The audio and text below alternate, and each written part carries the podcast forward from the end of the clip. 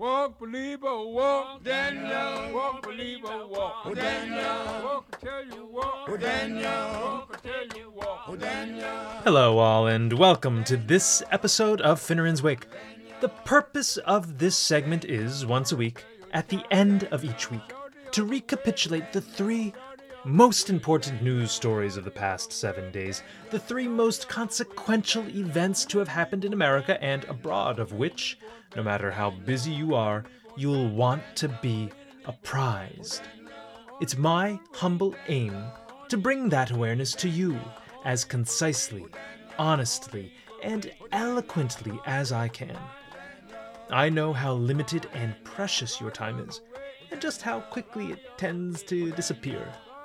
I also know how much there is to know these days, and the difficulty in finding a dispassionate and reliable source from whom to get good information. My goal is to give you this information, and to leave you just a bit more enlightened than you were when you came. Today, we'll cover the following three news items. A shooting in Tulsa leaves four dead. The Depp Heard denouement. The trial of the year concludes. And Pride Month begins. And with it, the commencement of June.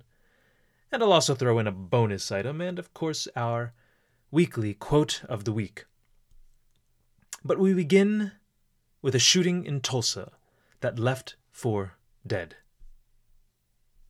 This sanguinary season, to whose blood soaked end I'd earnestly hoped by this point we had finally come, is not yet through. No. This intolerably long stretch of murder, carnage, savagery, and senseless death persists.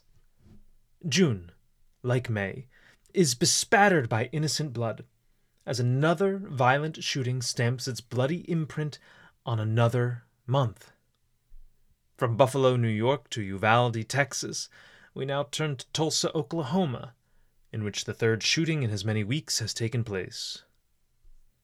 First, it might be useful to recount, in brief, the two shootings by which this latest one in Tulsa was preceded. Two weekends ago, a young white supremacist traveled 200 miles west to the city of Buffalo from his home in central New York in order to carry out a premeditated attack against black Americans.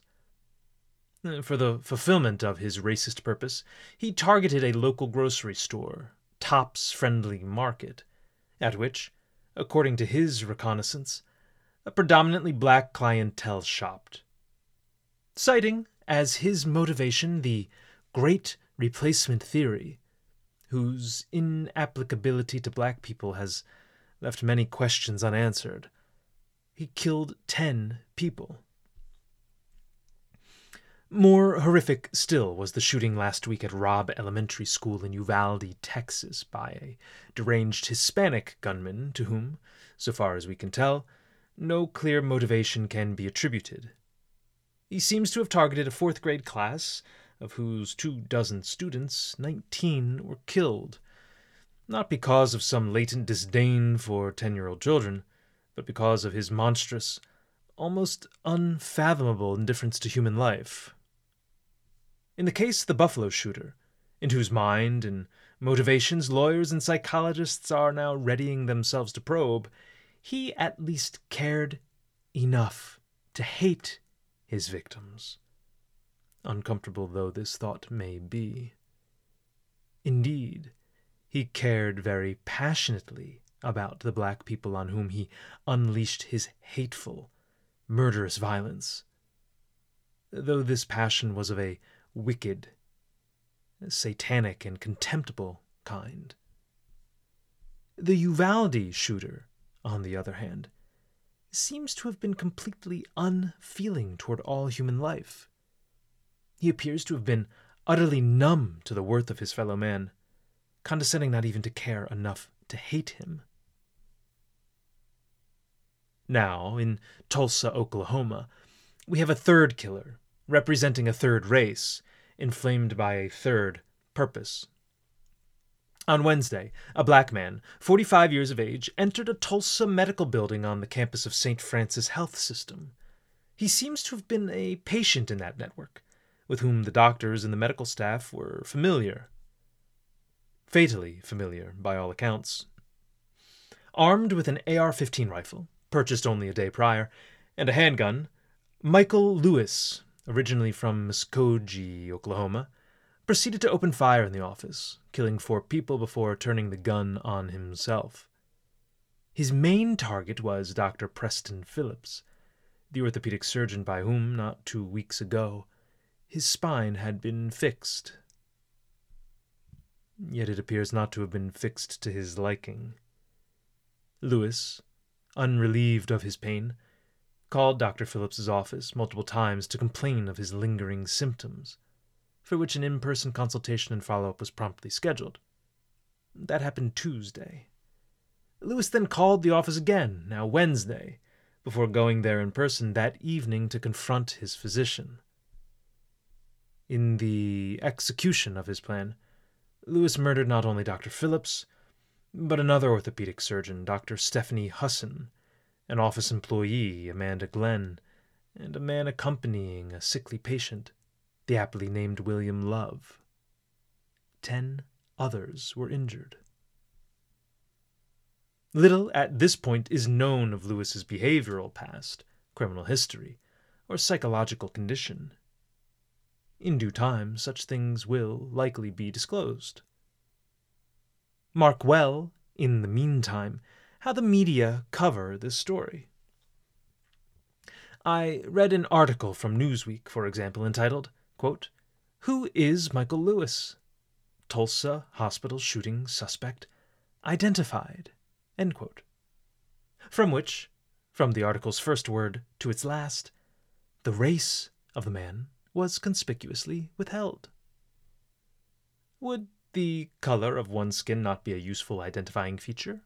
Not less helpful than, say, the color of his eyes, the length of his hair, the height of his stature, or the circumference of his waist? No. The only mention of the word black, in reference to the pigmentation of one's skin, comes when the article's author recalls the victims of the white supremacist shooting in Buffalo. Lamentable, no doubt, but that happened over two weeks ago. One has to wonder, in the concealment of Lewis's race, uh, what sort of game the media are trying to play. They've created this sort of implicit double language of which we are not supposed to take notice, yet at whose deciphering even the most inattentive observer needs but little practice. When the race of the shooter is withheld or buried very deep in an article's text, so as to be overlooked, we assume, reflexively, that he is non white. And he's almost always a he. Uh, contrarily, if he is white, that fact won't escape your notice before the end of the second paragraph, and usually much sooner. This errant paternalism and gross subterfuge is unbecoming of the journalist's profession, and unhelpful, above all, to the public's knowledge. Let us rather be candid in our language, no matter whom we might offend. And second, the Depp Heard denouement. The trial of the year concludes. The cause celeb involving these two celebrities has come to its inglorious end. I say inglorious because, let's face it, neither one of these actors, Johnny Depp nor Amber Heard, emerges from this trial untarnished. Johnny Depp does emerge, however, the much wealthier of the two. A verdict was returned on the 1st of June, declaring Depp, the party by whom the case was brought, victorious. He was awarded a total of $15 million, of which 10 million was compensation and 5 million punitive damages. In accordance with Virginia law, the state in which this trial was held, that second figure was reduced to 300 300,000. In the end, Depp walks away about $8 million richer, a bit short, a bit shy of the 100 million he originally sought. Heard, for her part, was awarded something of a consolation prize. Her legal team issued three countersuits, of which she won only one. Of the exorbitant $100 million she was seeking, she was granted $2 million. The seeds of this trial were planted many years ago, when Heard and Depp underwent an acrimonious uh, divorce. This happened in 2016, only a year after they were wed. The following is a helpful timeline provided by Insider. In 2016, Heard filed for divorce, citing Depp's mistreatment of her. Heard then pursued a restraining order against Depp, which she abandoned after a $7 million settlement was reached out of court. Heard declared her intention to donate the winnings to charity. She never did. The divorce finalized in 2017. Heard wrote an op ed for the Washington Post in 2018, revealing, without disclosing the identity of her victimizer, that she was abused. She referred to herself, untruthfully, as a, quote, public figure representing domestic abuse, As it turns out, Heard was not the author of this article, whose composition was outsourced to the ACLU. Astonishing! The ACLU then submitted it to the Washington Post, by whom it was, with very little vetting, published. Heard ultimately failed to pay the ACLU the promised amount. The organization, insistent on being paid by someone, ended up collecting 100,000 from Depp and 500,000 from a fund linked to Elon Musk, with whom Heard began a relationship shortly after her divorce from Depp. It was over this defamatory article, ghost written by the ACLU and attributed to Heard, that Depp brought suit. Heard's unfounded accusation caused Depp to lose multiple lucrative movie roles, including his part in Fantastic Beasts. As for the trial itself, I refer you to YouTube and TikTok for its most lurid highlights. Hearing their unhappy tale of marital woe is, to put it mildly, unedifying. Heard defecated in Depp's bed. Depp snorted copious amounts of cocaine. Both boozed to oblivion. Each on his own is not the image of temperance and virtue. Together they were quite vicious, in fact. But that viciousness, at least on the part of Depp, seems to have ended where violence might have begun. Heard on the recordings is to be heard apologizing time and again for striking Depp. It's clear that she was the one inflicting violence on him. And so this sordid, cringe inducing case has come to its end. So too, apparently, has the Me Too movement, over which many of Heard's supporters have voiced their lamentations. I fear that they're belated in ringing the movement's knell. No, the death of Me Too happened a few years ago, when the overlooked, deprecated, and ultimately rejected Tara Reade accused a Democrat presidential candidate, Joe Biden, of digital rape. About the details of her harrowing story, the press was totally incurious. The New York Times, for example, remained silent on it for about 20 days, at which point, on Easter Sunday of 2020, it buried it deep in the bowels of its little red holiday edition. That anyone, no matter her credibility, might imperil Biden's victory was intolerable to the left wing media. And, with that, Me Too died. That's not to say, of course, that Tara Reade's tale is above scrutiny. It should have been examined, probed, and vetted, albeit by an outlet with a better record than that boasted by the Washington Post. More to the point, though, Heard will never be a champion of women's rights, whether it be in the Me Too era or beyond it. Of mendacity, however, she'll forever glitter as the shameless emblem. Third item Pride Month begins, and, with it, the commencement of June. Sorry, I meant to say June begins, and with it the commencement of Pride Month. Though I can be forgiven for thinking that the former has, in relatively short order, surpassed in importance the latter. June's now become little more than a footnote to the much more momentous occasion that is Pride. I think it's time that we acknowledge as much. And if we don't, fear not. For the next 30 days, we'll be reminded every time we turn on our television, swipe across our phone, open a magazine, or double click on our web browser that Pride Month is here. Hopefully, a full 30 days will be enough time for us to become inured to the garishly offensive new pride flag, at whose inelegant lines, misconceived patterns, conflicting shapes, and discordant colors one can't look without becoming a bit queasy. Uh, take a look at it if you dare. Oi. I think we can all agree, at the very least, that no self respecting gay man had a hand in designing this unsightly, awkward flag, at whose lack of harmony, absence of grace, and clash of colors the blind man would cringe and the gay man revolt.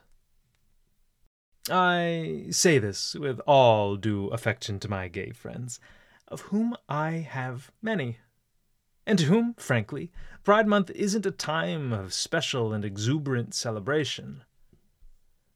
Now, were I in the LGBTQIA plus community, I'd urge my fellow flamboyant members to use this month as a time of reflection, not only on days past, but on those to come.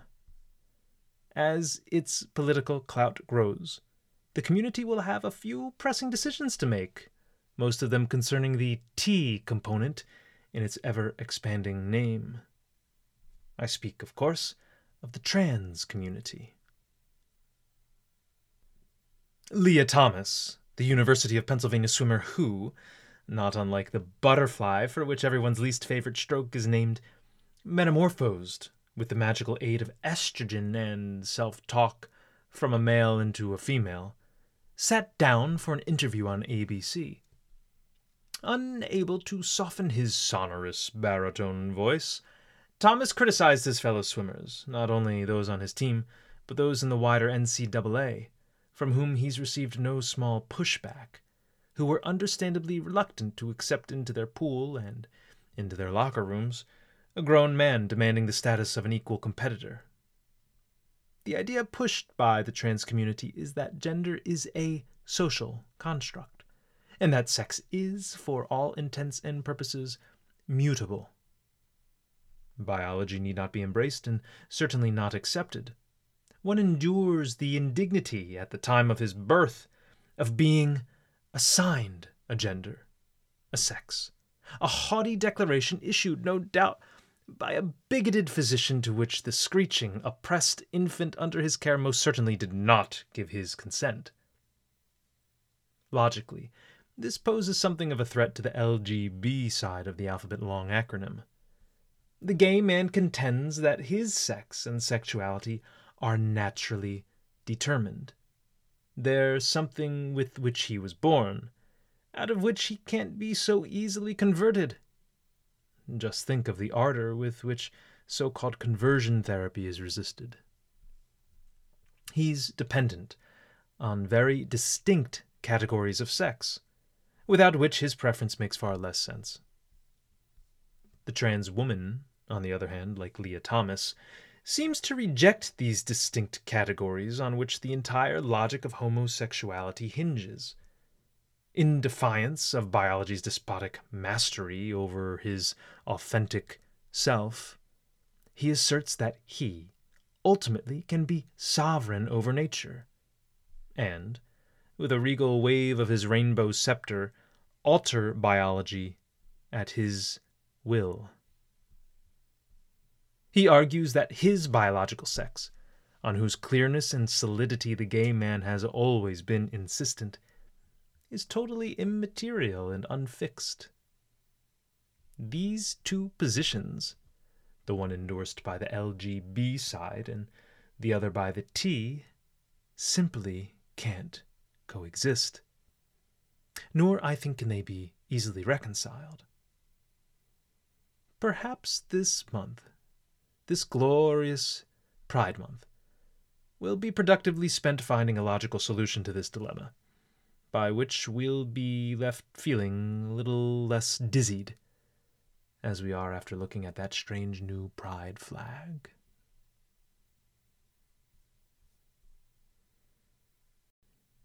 And finally, a bonus item. How lucky of you this week. BTS visits the White House to discuss anti Asian violence. Just as Asian Pacific Heritage Month was set to expire and Pride Month to begin, the K pop band BTS visited the White House to discuss with President Biden how we here in the States might go about lessening the incidence of Asian hate crimes. It's unclear why the council of a foreign boy band, whose home and chief market is South Korea, was welcomed and desired by this administration. None of its seven members, so far as I know, is an American citizen. That said, I'm quite sure that they're all South Korean, a nation above whose 38th parallel, a murderous thug by the name of Kim Jong un keeps millions of people in a state of utter immiseration. Day after day, year after year, generation after generation, they're subjected to the worst torments of human life. And these wretched people are? Yes, I'm quite sure. Asian. Does Kim Jong un's enslavement of these people BTS's northern neighbors not qualify as Asian hate? Will they not schedule their next humanitarian junket to Pyongyang in order to browbeat the totalitarian government into enacting all necessary and enlightened change that they see fitting? What about China? After traversing the Korean peninsula, will they now cross the Yalu River and hold a meeting with Xi Jinping? Will they offer their advice to the Communist Party apparatchiks, beneath whose boots the entire Uyghur population is being smothered? Or does the destruction of an entire Asiatic race not quite count as Asian hate? No, perhaps only America is guilty of this crime. I could go on, but I think you see my point. With that, we move on to our weekly quote, the segment of this series to which I most look forward. This one comes from Thomas Reid, a Scottish philosopher of the 18th century. He was both contemporary to and critic of his famous countryman, his more famous countryman, David Hume. Reid said, quote, there is no greater impediment to the advancement of knowledge than the ambiguity of words. This quote strikes a very strong chord with me. So strong, in fact, that I plan to focus and expand on it in a later essay. Think, very briefly, of the concerted effort in recent years to make language, especially political language, ambiguous. A few examples before we go sex and gender, common sense gun laws, illegal aliens, undocumented residents, pro choice, women's health, white supremacy, institutional racism, privilege. I could go on and on. Again, there is no greater impediment to the advancement of knowledge than the ambiguity of words. And what an impediment we have built before us. The ambiguity of words, the deliberate um, shading of what their true meaning is, I think, is the great challenge of our day. And with that, my dear friends, we've come to the conclusion of another episode of Finneran's Wake. Now, I appreciate all of your viewership, all of your attention. I'm trying slowly to grow this channel, and every one of you is vitally important to me and to what I hope to be my success. So if you can muster up the kindness to do so, subscribe to this channel, on which I urge you to leave a five star rating, and more than that, to share it with your friends. Let them know that you found a new podcast, a new voice from whom to get the news. And with that, farewell from Finneran's Wake.